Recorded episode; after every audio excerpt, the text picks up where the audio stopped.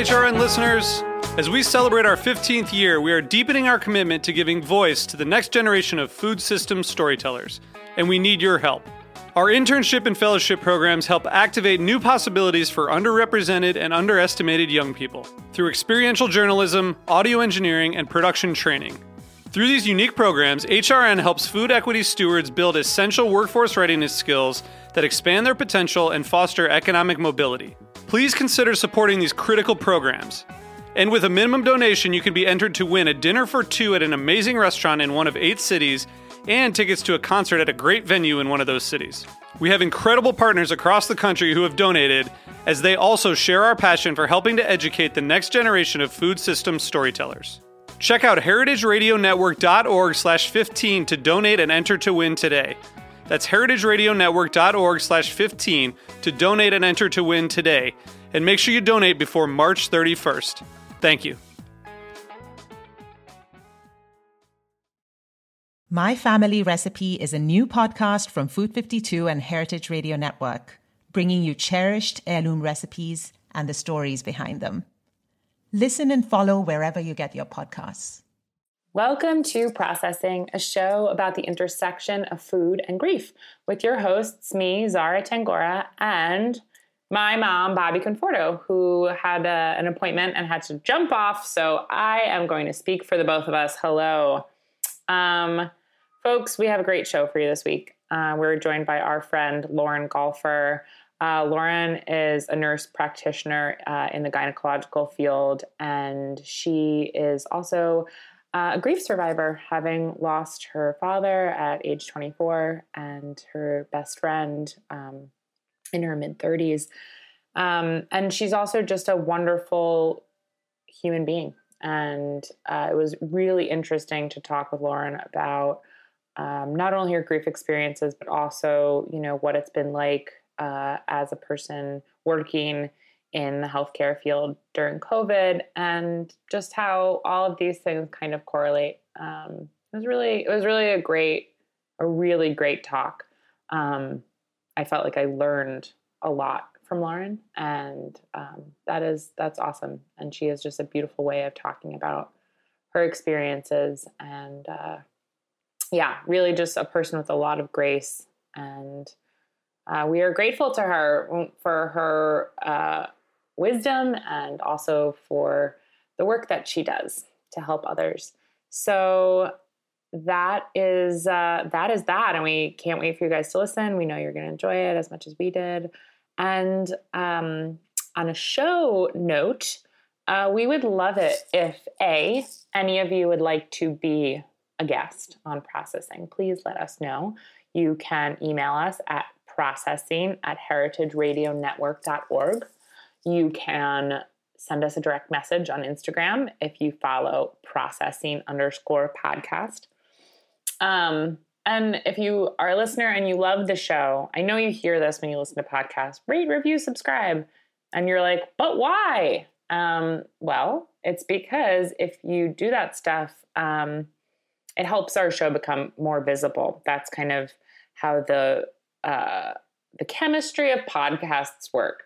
You add a little bit of this, plus a little review and a little subscription, and then all of a sudden more people can find the show. And, you know, we want people to be able to find the show because from what we know from you folks who are listeners, it's helpful. And we want to try to be able to help as many people as we can to connect in this conversation around grief and food. We would really appreciate that. And also, if you just have a listener letter, we love to do listener letter shows. Please write us your letter. We can read it with your name or anonymously on air. And so take care of yourselves and each other. And thank you so much for listening. Bye.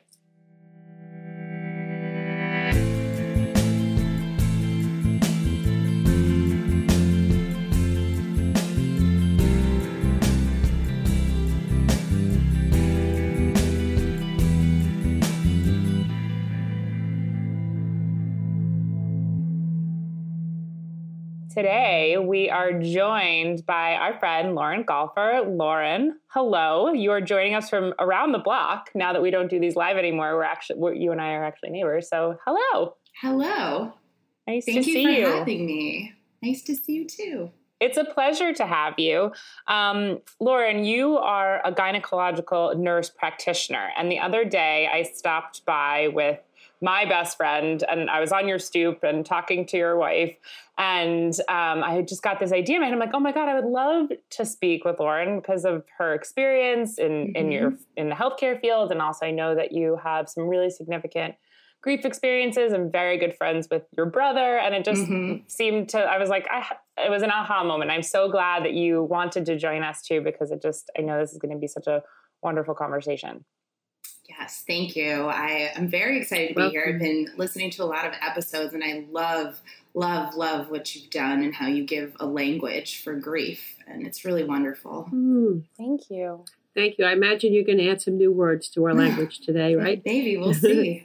So, we have all been really enmeshed in one way or another in the past almost 2 years now and what's been going on with COVID. And I know that, there are so many different perspectives and so many different vantage points from which people are experiencing this, whether they've had COVID themselves, whether they have lost somebody, whether they are, being affected because their kids are in school, and that's a difficult experience. But from someone who is in the healthcare field, I was just so interested. And, I follow you on social media and I know about some of your, feelings about what's been happening. And I guess, I want to kind of just start off with getting your perspective about because it is, I would imagine, and tell me if I'm wrong, that there is a lot of grief associated with being involved in the healthcare field. Can you just talk to us about that a little bit?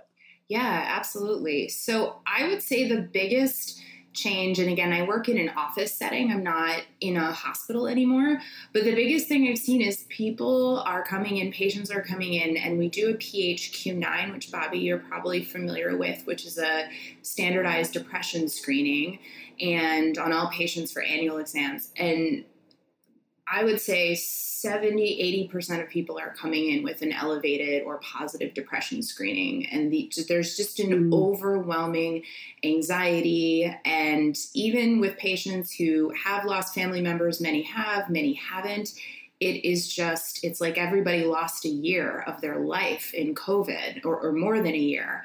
And people have been moving, they have been changing careers, they have been going home and living with their parents, and it's just been wild. And we're actually seeing so many more, and this is anecdotal, I have no research on this, but my boss and I were talking about how we're seeing so many abnormal pap smears and people coming back with like HPV who haven't tested positive for HPV in years. And we hypothesize that just the overwhelming stress is causing a lot of what we're seeing. Stress hormones, right? And the impact it has on our whole being. And how about the impact of stress that it's had on you personally? I think it has been a rough year for every healthcare worker, no matter what capacity you're in. And I felt like in the beginning of the pandemic, when nobody knew what was going on, and then all of a sudden the city cleared out one day. I was taking the train to work every day, and then I got on the train and it's me and literally one other person on the train, where usually you're packed in like sardines. And it was such a haunting feeling to be going at the time to Midtown on a Monday at 10 a.m. It is completely empty. It looks like a ghost town. And I think because I have so many good friends who work in healthcare, we really formed our kind of own community. And it's kind of like we've all been through this thing together in the past year. And so it's been wild, to say the least. I've been really struck by some of, what's transpired, in this country, particularly over the past year and a half with COVID, is an irony. And I'm sure, and I know that you probably see it too, in the fact that a lot of folks talk, and I don't want to make a generalization, but a lot of folks who talk a lot about patriotism and sacrifice for country, maybe some of the same folks who are resistant to get a vaccine, and, talking about first responders and people like that. People in the healthcare profession are so brave and are have been putting their lives on the line through this whole thing.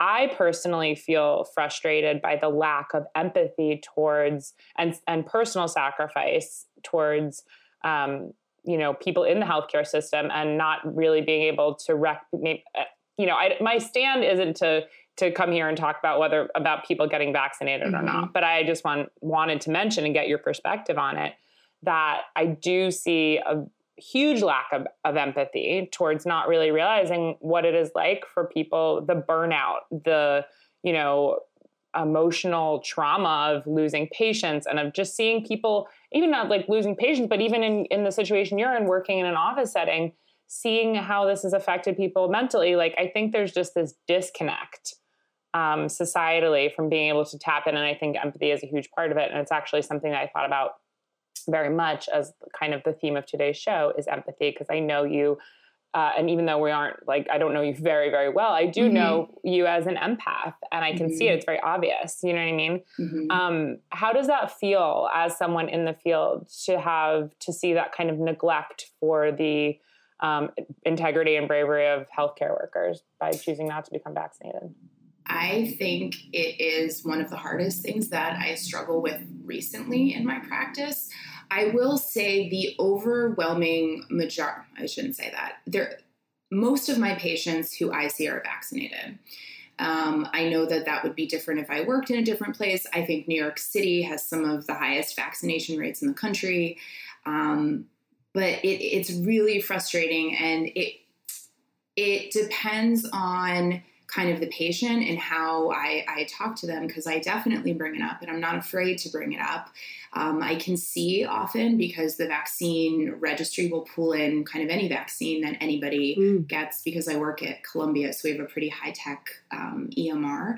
And so I'll ask patients who don't want to get the vaccine, I think, say like, oh, well, what is your hesitancy, or what are you feeling? And there's just like a variety of answers, and I just try to meet the patient where they are, because you can't get emotional about it, even though on the inside you want to scream and say what am I doing this for, and on the flip side there's the patients who are affected by it. I have a very young patient in her early 20s who was planning on getting vaccinated as she wanted to, and then ended up being very, very sick, and they had to delay her vaccine.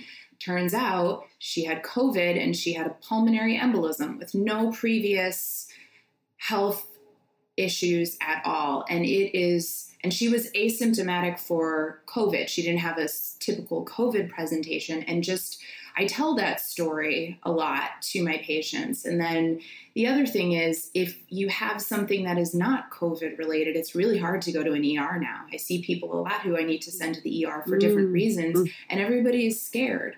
And I'm not afraid to share those stories and just say I am worried about you, and I am worried about your family, and I'm worried about me. I will say that too. And sometimes it registers, sometimes it doesn't. I do have patients who have then gone and signed up for the vaccine, and then I have some who just are not going to get it.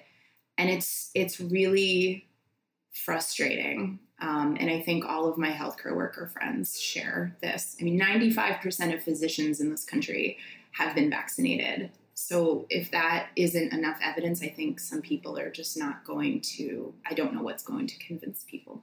Yeah. I really agree with you as a practitioner, having to meet people where they're at, because I also feel it's not my place to tell somebody what to do or what not to do. And I find myself kind of squirming inside, but then, letting go and just listening to where they're coming from. And I've had several people tell me they want to get pregnant. And that's mm-hmm. one of the things. I wonder if that's something you've encountered where, mm-hmm. That's an issue for families when they want to, prepare for having a baby and they don't want to take the vaccine. Misinformation is more powerful than the right information is what kind of my takeaway from this pandemic is, because I do, the minute you start scaring people into infertility or issues with a pregnancy, that is such a powerful message. So the way I've handled that is I send people articles, or I'll say, I totally hear you, because I understand that. That's a very real thing. And so I'll say, I'm going to send you this article from ACOG, the American College of Obstetrics and Gynecologists. I'm going to send you this article from the CDC. I'm going to send you all of this evidence that says why it's safe and why it's recommended. You know, I can educate you and inform you, and then ultimately you make the decision that feels right for you. Yeah, and that's all we can do. The intersection of fear and facts. Yeah. Right. Yeah, totally. Well, you know, Lauren, in thinking about this episode and talking to you, you know, I just, having had loss experiences myself, and as we're going to get into, I also lost my dad, you know, a couple years ago. And I think that loss, I mean, affects people really differently, right? And there's definitely more than two ways that it can, you know, I sometimes say that it can either harden you or soften you. And often it's like a variety of both. But I was intrigued by your compassion as a nurse practitioner and what it takes to kind of have that inclination to do that kind of work. Mm-hmm. And curious about how, if at all, and hopefully you'll just kind of enlighten us to this, about how your past experiences with loss may have informed your desire to follow this career path. And yeah, so, you know, as you know, we found out in your pre-interview, and mm-hmm. I had known this going in, you lost your father when you were in your early 20s. Mm-hmm. Yeah. So can you just talk to us a little bit about, you know, that experience and what that, I mean, that's such a young age, such a crucial age to lose. Yeah. What was that like for you? Yeah. Losing somebody at 20, losing a parent at 24, I felt, because I was a baby at 24. And, you know, there's the argument that parts of your brain don't even fully form until you're 25 or 26.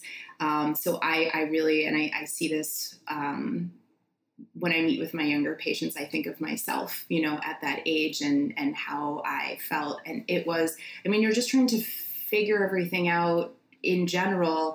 And I think there is, I hope I don't get dragged for this, but I think there's an inherent selfishness at that age, not in a malicious way. Self-centeredness. Yeah. Yeah. Self-centered in a way where it's like, you just are figuring the world out as an adult. And it's a big transitional time. And I felt like nobody understood. And I still think that, you know, everyone's can help as much as they can and can be there as much as they can, but I just felt so alone in it. And I was lucky that in that my friends at the time, even if they didn't have the language to talk about it, just kept me busy. And I just remember I was just busy all the time doing things. I was in grad school. For the first time, I was working full time. I'm like, maybe I'll go to law school. Not because I wanted to go to law school, but because I think the idea of like having to study for the LSAT and apply for something. And it's like, I can't have, if I had a moment of free time or if I was still, I just could not sit in that uncomfortable feeling. And there's nothing to do with it other than push through it.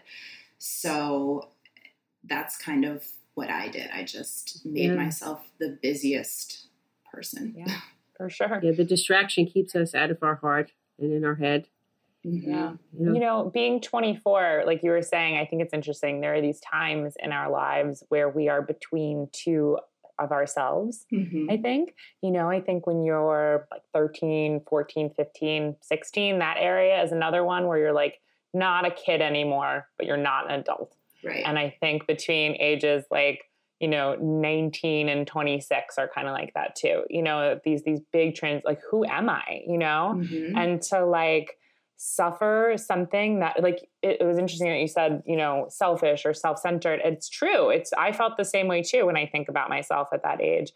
And it's like necessary. It's mm-hmm. not, you know, a bad thing because it's kind of necessary. Mm-hmm. We have to kind of look inward to figure out how to, you know, sculpt ourselves into the people who we're figuring out who we want to be, like you said. And, you know, to have something that calls your attention away from that kind of important process of looking inward to try to shape yourself. It's a really hard time. It's really tough. And it takes away, you know, it's a it takes away from kind of what the quote natural order of things can kind of be in our own human progression.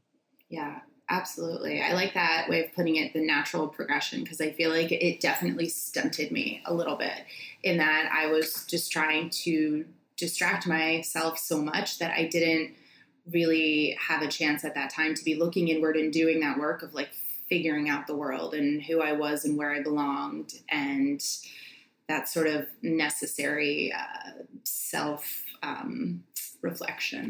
And also the loss of a parent really, or a sibling, but it causes you to really look at your whole self, your whole life.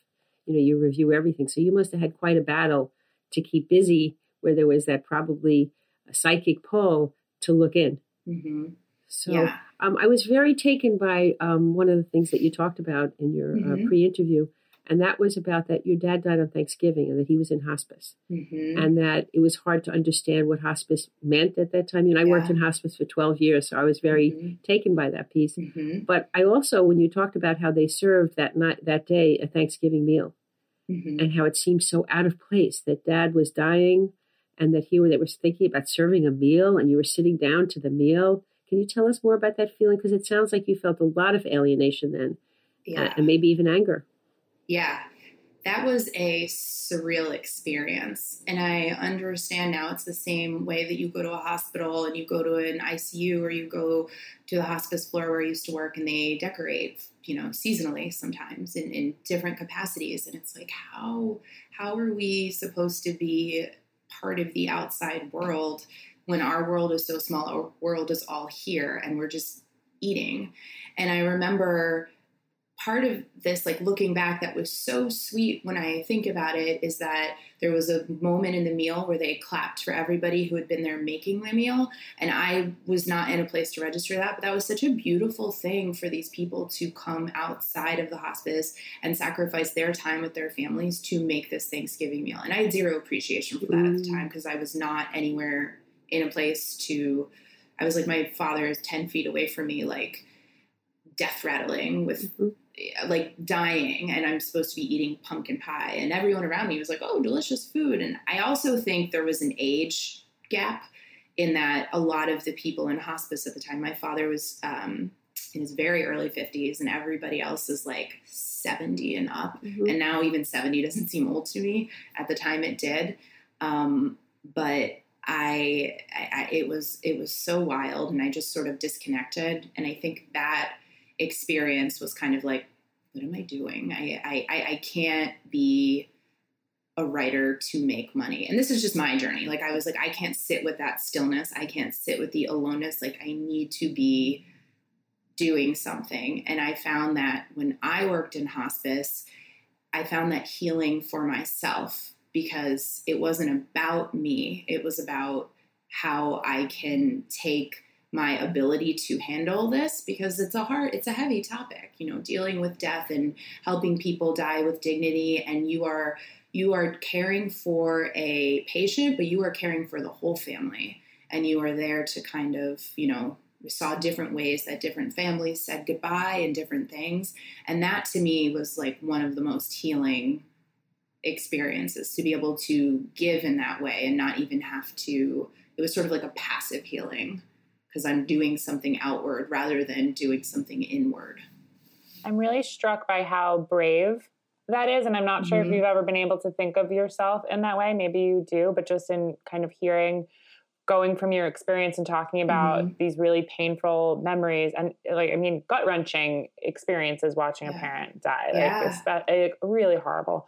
And to have the kind of inclination and true bravery to then go and do that as a profession, and to like, cause it's like facing like the worst thing that ever happened. And this is not a dig at any other person in the world who doesn't do this, but like many people, reasonably so, run away from the worst thing that ever happened to them. You know what I mean? And are like, I don't want to think about that ever again. It's the worst thing that ever happened. And to just have, I don't know, that kind of sense to instead run towards it, you know, it's incredibly brave. And I just, you know, want to commend you on that, because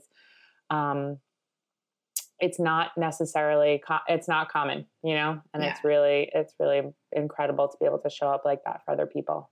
Thank you for that. I will say it wasn't, honestly, it was not intentional. I had finished nursing school and I was working as a nurse, not as a nurse practitioner at this point in time. And I just got a job where I could get a job, and it was on an oncology and hospice floor. And I didn't run away. Like, it didn't bother me. I didn't think anything of it, but I mean, working in hospice. And again, if I didn't work in, it was very important for me for a lot of reasons to go into gynecology. And I knew that's where I wanted to be eventually, but working in, if I didn't do what I do, I would work in end of life care and palliative care, because I just think it's so important. And I just remember being like, there's this one like scarf. I think it was like a J. Crew scarf that had like a whale pattern on it that like haunts me to this day, not in a negative way, but I had this patient who was on hospice care, and her family, she had a gallbladder surgery gone wrong and got a horrible infection and was dying. And I was talking, and I remember kind of like when you first get into healthcare and you're trying to figure out like, well, what are the rules here in terms of, do you call the family and give them updates through the night? Is that weird? Do you not do that? Like, just things like that, trying to figure out kind of the etiquette and how it works. And I finally realized, like, it's not that there are no rules. There are definitely rules and boundaries, but if you want to call someone to give an update, you certainly don't have to, but you can. And so I remember talking to this woman through the night who was comatose, and the daughter, I would talk to the daughter on the phone, and she's like, can you just talk to her? Can you make sure her, scarf looks nice? And so just calling her, and she was so appreciative of that. And I was like, I can't fix your mother's illness, and I can't fix this, but I can call you and let you know that, like, I turned your mother and I put a swab in her mouth to keep her mouth nice and moist, which you have to do for hospice patients. And like, I just hope you know that like somebody like cares and somebody is doing this. Sorry, I'm getting a little emotional. No, but, I also crying. That's what people did for my father. And I wasn't able to grasp that at 24. I really thought that we were killing my dad by taking him off his medicine. I did not understand. And then I started to understand. And now I'm a very big advocate for, death with dignity. You brought up so many things. Having worked for so many years in hospice and watched both my parents die, and watched my in-laws die on hospice, I feel like it's an honor to do that, and to be a professional doing that. There is such an honor in that. It requires less fear and more faith. And I always thought that as professionals, we hold the faith in the process of dying for the family and for the patient, because they're so scared. And we know that this is a natural, organic process that's taking place. And we know that we can't change it. We can't fix it, but we can hold the space, with honor and regard. So, Lauren, I'm wondering what it's like, since your father passed away on Thanksgiving. Dates are so hard as it is. It really, like, I know when it comes around to being like my dad's birthday or like the day that he died, or even things like Christmas and New Year's, I always think of my dad at those dates. But Thanksgiving, that's a really tough one, because it's such for many of us, it's a family based kind of occasion, and it's meant to be celebratory. And when there's such a tragedy attached to that kind of a date, I would imagine it's really, really extra tough. Does it feel that way for you and your family? I think so. I think it's sort of an understanding that it holds a lot of weight. And I think at first I was like, I'm not going over Thanksgiving. I'm not doing anything, because I didn't deal with any of my feelings. And, my mom would cry, my brother and my mom would talk. They would talk about my dad, and I didn't want to talk about it. I didn't want to acknowledge it. I took a week off work and went back, and I was told my mom, like, I don't want anyone to know. And then my family's Jewish, and in the Jewish tradition, when someone dies, you like rip your shirt if you are ultra religious. And so they symbolically will give you a black ribbon, and they'll rip the ribbon and you wear it somewhere where people can't see it. So one day I went to work and someone who's also Jewish, was like, "Are you in mourning?" And I was like, "Yeah." And then everyone found out, and everyone was kind of like, we're at like the, we didn't have a Keurig yet then in the early 2000s. Mm-hmm. We had a Flavia machine. So like we're at the Flavia machine, and people were like, "I'm so sorry." Like people don't know how to talk about it. And that's what, like, I didn't realize this at the time, but I didn't want to make other people feel awkward, I think is what it was too. I just didn't know that. I didn't want anyone coming up and saying, "I'm so sorry," because it makes everyone feel horrible. And it like reminds you that like nothing can be done. I know. It's a difficult thing. And in a lot of ways, that's why we do this show, because like, God, imagine if that wasn't how people had to feel, you know, imagine if people could just be like, "I am fucked up. I'm sad. My parent died. My partner died. My kid," you know what I mean? Like if the stigma around that and the concern of it making other people feel uncomfortable, because it like, I mean, and it does, and it makes sense. You know, I've felt that way myself, but it's just like, God, everyone goes through this. It's mm-hmm. like the one thing that literally happens to everyone. Birth and death. And yet we're like, pretend that like it doesn't happen to anyone. We're meant to pretend. We're taught to pretend that it doesn't happen to anyone. You know, and then when it happens to you, you're a weirdo. You're like an outcast or something. And that's it adds so much insult to injury. It just makes it so much worse. And I hope, you know, the goal of this show, and like one of my personal goals in life, is just to like make that one piece of it a little bit less hard. It's already hard enough, you know, it really is already hard enough. So you mentioned that you didn't want to have Thanksgiving. So I guess part of that feeling is that you did, like you said, you didn't want to bring the feelings up. And, you know, I just want to go back to the work situation. We talked about this in one episode about work, but sometimes people go to work, they don't want to talk about it. And that's, they really don't. They want a space where they don't have to think about it, because it's so hard to imagine the duality of feeling and working at the same time. But going back to Thanksgiving. So how did you change that? How did that change? Do you have Thanksgivings now? How does it feel for you now?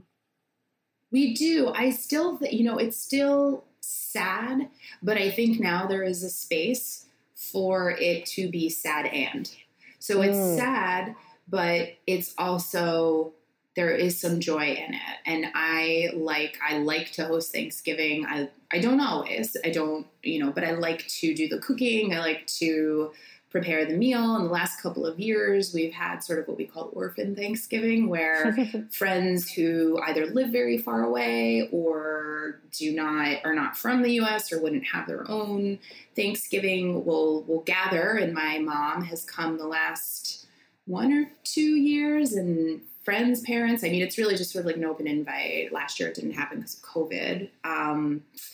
But that's kind of made it a little better, and just sort of reclaiming this holiday and being like, because it's hard. The holidays are hard, and they're sad, and they get very sad, hard for many people, right? It's hard if your family's away. There's so many combinations of what our lives can be like. So I had just this fantasy just now that a restaurant could open on Thanksgiving and call it Orphan Thanksgiving, and they could open up and just have all the people that feel so lost, that really need to connect with each other. That's sweet. That's a great idea. It's a great idea. I love when you said it's sad and, right?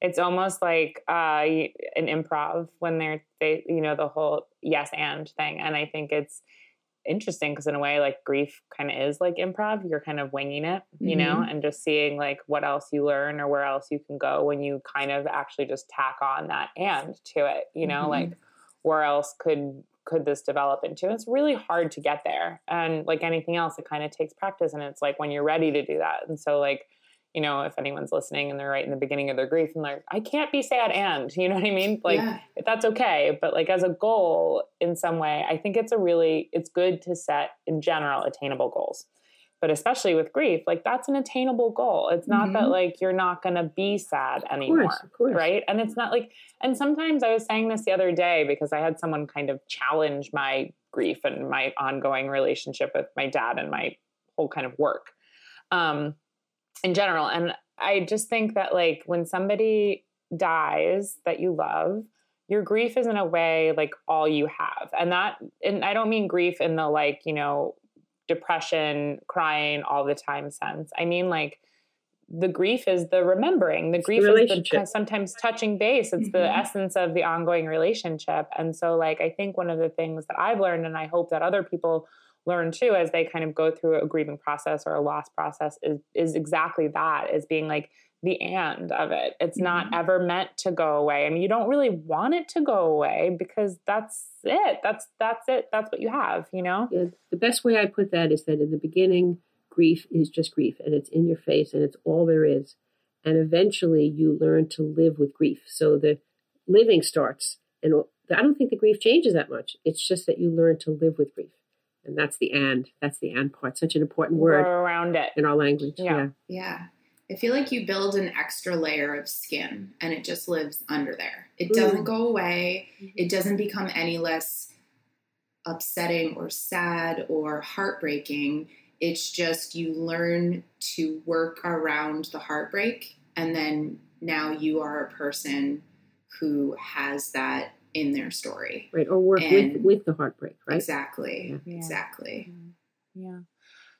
So, Lauren, we want to kind of just, you know, make sure we get time to talk about another heartbreak and another really big grief experience you had in your life, which is very different than the loss of your father, but I know so traumatic and horrible. And you lost a few years ago in 2018 your best friend, Mitch, in a very unexpected way. Could you talk to us about that a little bit? Yeah, this is so wild to me because I've had these two extremely significant losses, and it just feels off. Like sometimes there's almost this disconnection, like this isn't true, or this didn't happen. But I lost one of my childhood best friends. Our dads were friends and grew up together. We had this really strong group of childhood friends. I talked to him every day for years. We would go kind of like in and out for a few years around college when I was coming out, and, you know, we didn't talk as much for a bit, but we always kind of came back. And so Mitch was getting married, and just 4 days before his wedding, he was 35, I just got a phone call from his fiance saying Mitch died. I just picked up the phone. I see her name on my phone, and I'm like, oh, wedding related. I'm so happy. I'm on cloud nine. And she's like, Mitch died. I was like, what? I thought it was a joke. I swear to God, I called 3 people, and I was like, is this a practical joke? Because he was like this larger than life character figure. He was really involved in like youth mentoring. He worked for an organization called BBYO, which is a Jewish youth group, kind of all over the world. And he did that for a while. So he was a really big mentor for kids. He was just a wonderful, wonderful human, very big presence. And I was like, it would be like him to fake his own death before his wedding, which is such a dark thing to say. And I think we both had a really like dark sense of humor. I think I developed mine over the years. My family is very morbid just because there's been these losses. But I remember, you know, my brother and I, out of our friend group, we were the only ones that had like a significant loss, and just, we would talk about how different it was. Like we would be like, oh, it's not like Dad. It's so different. It's so this. And it's weird and unsettling to have that to compare it to, but this was just like so unexpected versus an expected thing. And we were supposed to go to this wedding. It was going to be this huge, you know, kind of reunion of sorts. And we ended up going to a funeral. I still kept all of the days off that I was going to take anyway, because I was a member of this wedding party. And I mean, it was haunting. It just did not feel real to be 35 and just not wake up one day. And there were so many strange things that happened. Like one of my friends telling me, like, the week after we go to this funeral, I gave a eulogy instead of a wedding toast, which is like I don't even know what to do with that sentence sometimes. It's so wild. I had friends calling and they're like, I just picked up my suit from the dry cleaners, like for the wedding, like the week after the funeral. Like the suit had been sitting at the dry cleaners, and it's just such a haunting experience. A tragedy, a true tragedy. It was a true tragedy. And I was the first phone call, and I said, well, what do you want? And she's like, can you call everyone? And I was like, sure. And I lost it. I was walking to the subway. I was walking to go to grad school, and I just fell down. Like something hit me out of the sky is how it felt. And I could not get up. And this woman, I was like crying hysterically. And this woman came from like the urgent care on Court Street, which you probably know where that is, Zara, and just came out, and she was like, what happened? And I couldn't even talk. I was like choking and crying. And I was like, my friend died. And she took my hand and she said a prayer and she gave me tissues. And it was this profound act of kindness from a stranger that, and she was like, okay, you're okay. You're going to get up and you're going to be okay. And I got up and I went to school and I did a presentation because I am a compartmentalizer. Yeah. So one of the ways we cope in one of the stress responses, you know? Yeah. Fight, flight, or freeze. Funny. So you had definitely had that freeze. You just like fell on the floor and immobile and were not able to move. Yeah. Yeah. That's very intense. And you had mentioned to us that in some of the, preliminary wedding celebrations that you guys had gone to a market in Philly and done a big shop, and Mitch made you guys all a beautiful meal, and that food was very important to him. He liked to cook a lot, right? Yeah. Yeah. So I love to cook. Mitch loves to cook. My dad loved to cook. Food is so important. I always joke, I'm Jewish, but I'm not religious, but I'll say, I'm here for the food. And that's like my big joke. I'll host Jewish holidays in a very secular way. I'll have like a break fast in my house for Yom Kippur. I don't fast. I don't observe the holiday, but I will, do a spread of breaking the fast, and anybody who wants to come can come. And that makes me feel like I've built a home, and that makes me feel, closer to my father in a lot of ways. And so food was very, very important. I was always calling Mitch and saying like, do I need to let the steak rest? And how do I pickle this? And, he was always smoking his own meats and, telling everyone to like subscribe to that like box where they send you imperfect like fruits and vegetables. And like, it's better for the environment, and you get this organic stuff, and it's such a good price. And, yeah. Do you remember what he made that the bachelor party that he invited all his friends to and shopped for? We had a steak because it was always meat. I think he made there was blue cheese in there somewhere, a big salad, lots of like really hearty comfort foods, delicious red wine. And that was one of his two bachelor parties. He had a whole other one too. He had tons of friends, but this was the one of like our little group where my brother was there too. And that's awesome. Yeah. What are some of your food memories? Because I know that your dad, he used to own a diner, right? Or a luncheonette.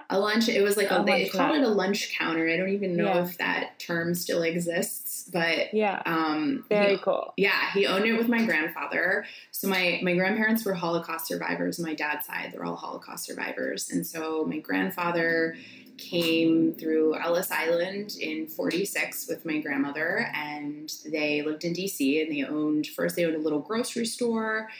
And then they eventually owned a little luncheonette. My dad worked there. It was like a lunch counter. And my dad loved to cook. He always worked. He was working a lot. So if he cooked, it was usually like on a weekend or on a Sunday. Lots of grilling.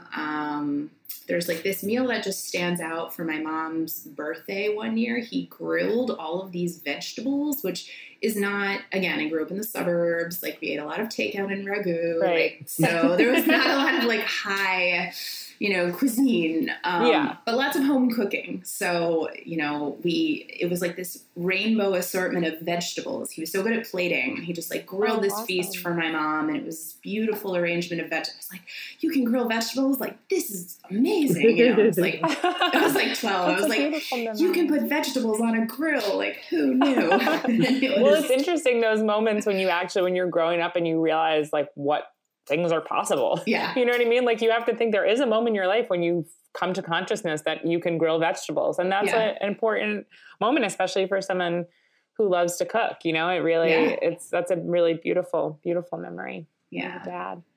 Yeah. I mean, you know, I don't know. I just think like the connection between thinking about food when you love food and people that you love can be these like wonderful things that you sometimes want to like tuck into. And sometimes they can be things that are tough and you want to avoid because it's like too close. I know you said that your grandmother, who's 97, mm-hmm. right? 97. That she made a wonderful coconut cake that is very rich, and that your dad didn't like coconut, but he loved the cake. And then your grandma couldn't make the cake anymore after his passing. Yeah. I was wondering, has she been able to make it since? She has, but it was years for her to make that cake again. And I just remember like my dad died and she's like, I will not be making the coconut cake anymore. Ooh. And it was like the cake, because I don't know. I grew up in a very like anti-coconut house. I love the coconut. Like, me too. Yeah, it's great. It's divisive though. Yeah, it's very divisive. And I remember like my mom was like, oh, some people eat almond joys, but it has coconut in it. You know, it was like a thing. So my grandma made this cake and my dad would be like, I don't like coconut, but I love this cake. And it's because the cake it's basically like butter with like some coconut in it. And it was delicious. And it's super rich and you get like a huge stomachache after it. And it's divine. It's like a whole experience. And she's like, I'm not making this cake anymore. And so I make the cake sometimes. You do? Yeah.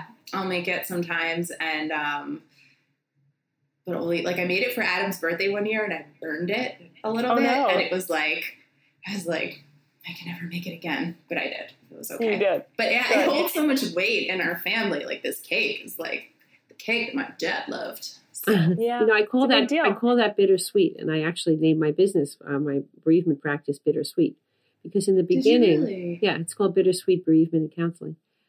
Because in the beginning, all those memories feel so bitter, like getting close to it feels so painful. And the hope is that it can become sweet at some point. It turns into sweet, that progression. And that's what you're saying now. Like it's sweet when you have coconut cake and it's sweet when you talk about it. But at first it's just so bitter. Yeah. Well, it's hard to find ways to put into practice the remembrance of someone that you lose, you know what I mean? Because you can, and it's okay if you're not a cook or if you're not, it's okay if you don't find ways to put it into practice. But cooking is one of these ways in which we can like tangibly access the connection, you know what I mean? Mm-hmm. Like more so than just feeling it or thinking about it.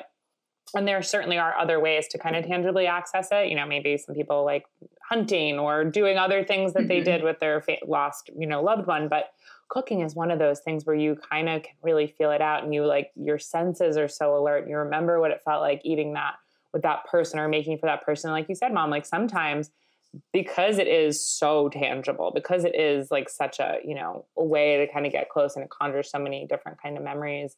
It can be hard. It can be like burn you, you know? Exactly. Well, I have a perfect quote for this. It comes from John Donahue, and I've actually read the whole poem before, but I'm just going to read one line right now.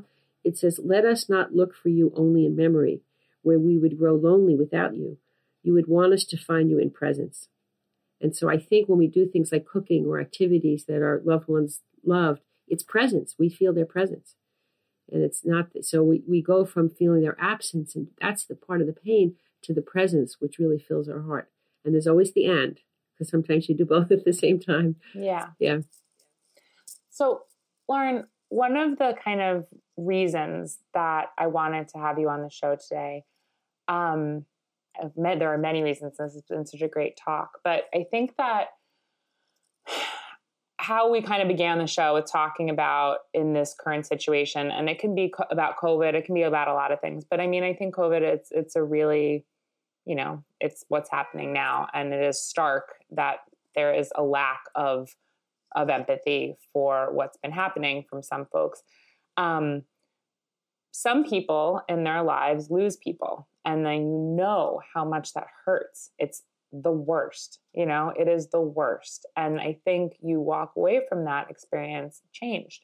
And I'm not saying that you need to have lost somebody mm-hmm. to need to have empathy and want to, you know, in this case, get a COVID vaccine to protect other people. But like for anyone out there who is listening and maybe on the fence, like it's reasonable to have fear about the unknown. It's reasonable to have fear and say, what if I take this and this happens? But like, if one thing I think can speak to people, it's hopefully knowing that like, this is a painful thing to happen, to lose a parent, to lose a friend, to lose a loved one. And to also be a person who puts yourself in the position of, you know, dealing with trauma and dealing with people who are, you know, dying or needing help or dealing with depression, all the things you mentioned that like, you and colleagues are enduring during this time and beyond this time. And I just hope that through hearing not only about your, you know, professional life, but also mm-hmm. your experiences with grief, that perhaps anyone who is on the fence about what to do can kind of tap into that empathy and realize that part of like what we need to do as humans is look out for each other and try to know that some of these things, there's nothing you can do to stop cancer from happening to someone or a heart attack. Like it just, these things happen. But there are things we can do to help people not die from COVID, you know, yeah. and to not let healthcare workers be taken advantage of and burn out and be traumatized. And I hope that, you know, I hope we can all do our part to really take that seriously.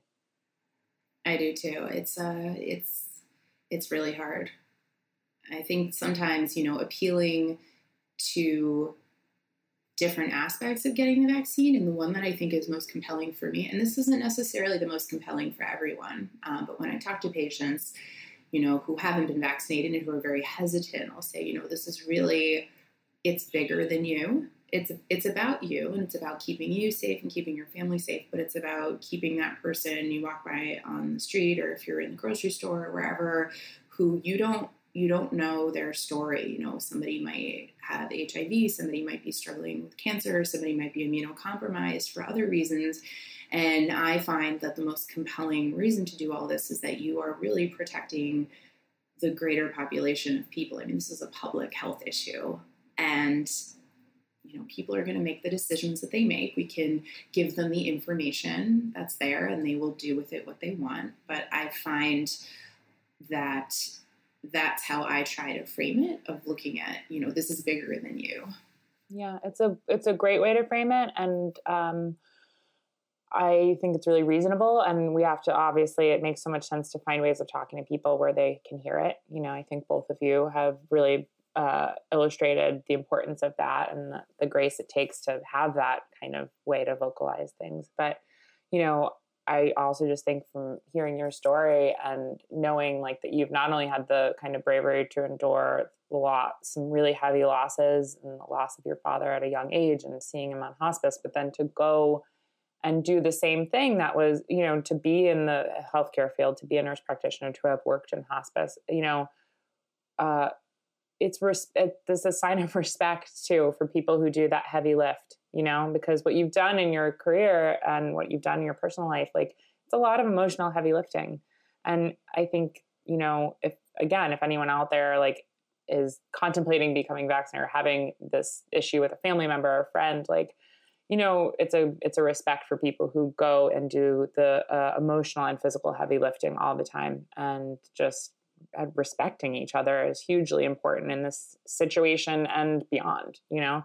And so I just think I'm really grateful to you for coming on and doing this emotional heavy lift mm-hmm. of like talking about these experiences and in the hopes to kind of just, you know, keep this type of this message and others. I think we discussed a lot of stuff today that it's really like helpful for people to hear, but that felt pretty poignant to me. And I really appreciate you coming on and joining us and talking about that. Thank you for having me. Of course.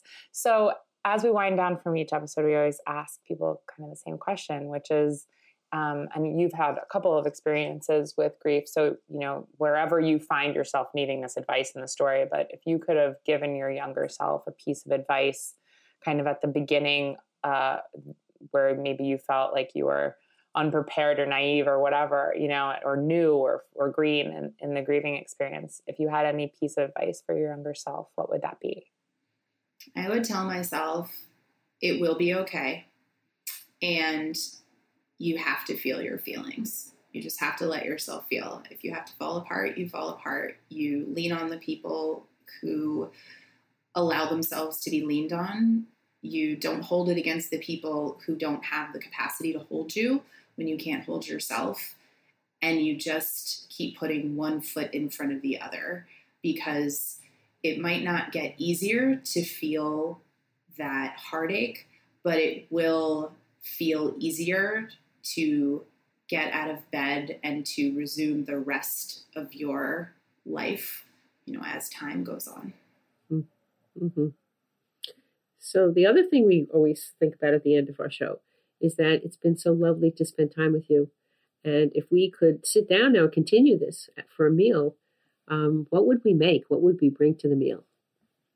Well, that's a really good question. I know. What would we bring to the meal?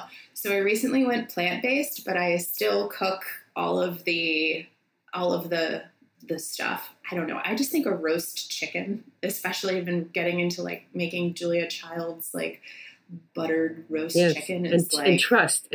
Oh, so good. Yeah. Delicious. A buttery roast chicken, Lauren, is my favorite thing. Actually, I'm making one tonight because like I've been in a hunk and I'm just like, what can I do for myself that's kind? I'm like, I'll make a roast chicken. Yeah. Perfect. Yeah. Right, so I love that. Roast chicken. I'm actually have it on the stove. So if we want to get together later, I will bring it. But I'm making a really good eggplant marinara. And I love making marinara sauce. I make it with all kinds of ground up vegetables, you know, and then I saute that in a lot of garlic with garlic and a lot of oil, and then lots of nice San Marzano tomatoes. And then I take the eggplant and I just put it in the oven and, you know, grill it that way. And I've been using almond mozzarella, but I think we'll have to definitely use some. I know, Zara, for you, you won't do that. But we'll be putting some locatelli in there, and I'm going to bring eggplant.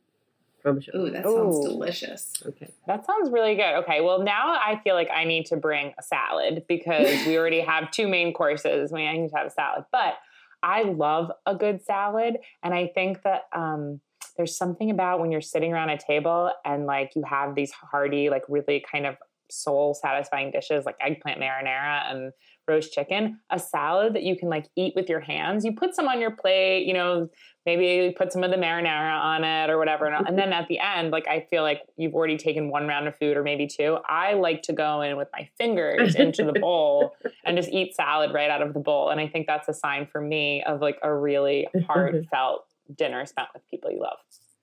I love that. Yeah. And if we could we invite Adam, your brother, and Becky to the meal? Yes. Because they're just the most wonderful. Of course. And your wife, exactly. Of course. All so wonderful people. Okay, sounds good. We'll have to do this. Okay, we got a plan. We should, for real. Lauren, it was so nice to spend time with you, and just it was just a really beautiful conversation. And I on behalf of Bobby and I, just really appreciate your time and your wisdom and your expertise and your grace. And I say this often to folks at the end of the show, but your generosity and spirit of like taking, it takes a lot for anyone who is a listener who maybe like has had a grief experience or hasn't, but to come on and to share it, like, isn't just the hour, you know, it's the thought of it before, it's like what it brings up after. So really appreciate, you know, that big ask, and it's a very generous thing to do, and we really appreciate it very much. Oh, well, thank you so much. Thank you for making the space for this. I've really never seen or heard anything else like this with grief, and I think it's so important. And even listening to other listeners' stories, it's like, oh, we are a little less alone in this, and we're all, you know, I'm just really grateful that this platform exists. So thank you for the work you do.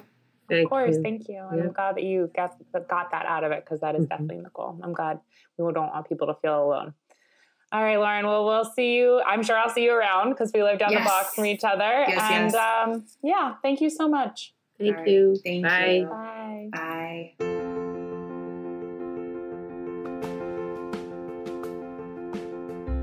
Good food is worth 1,000 words.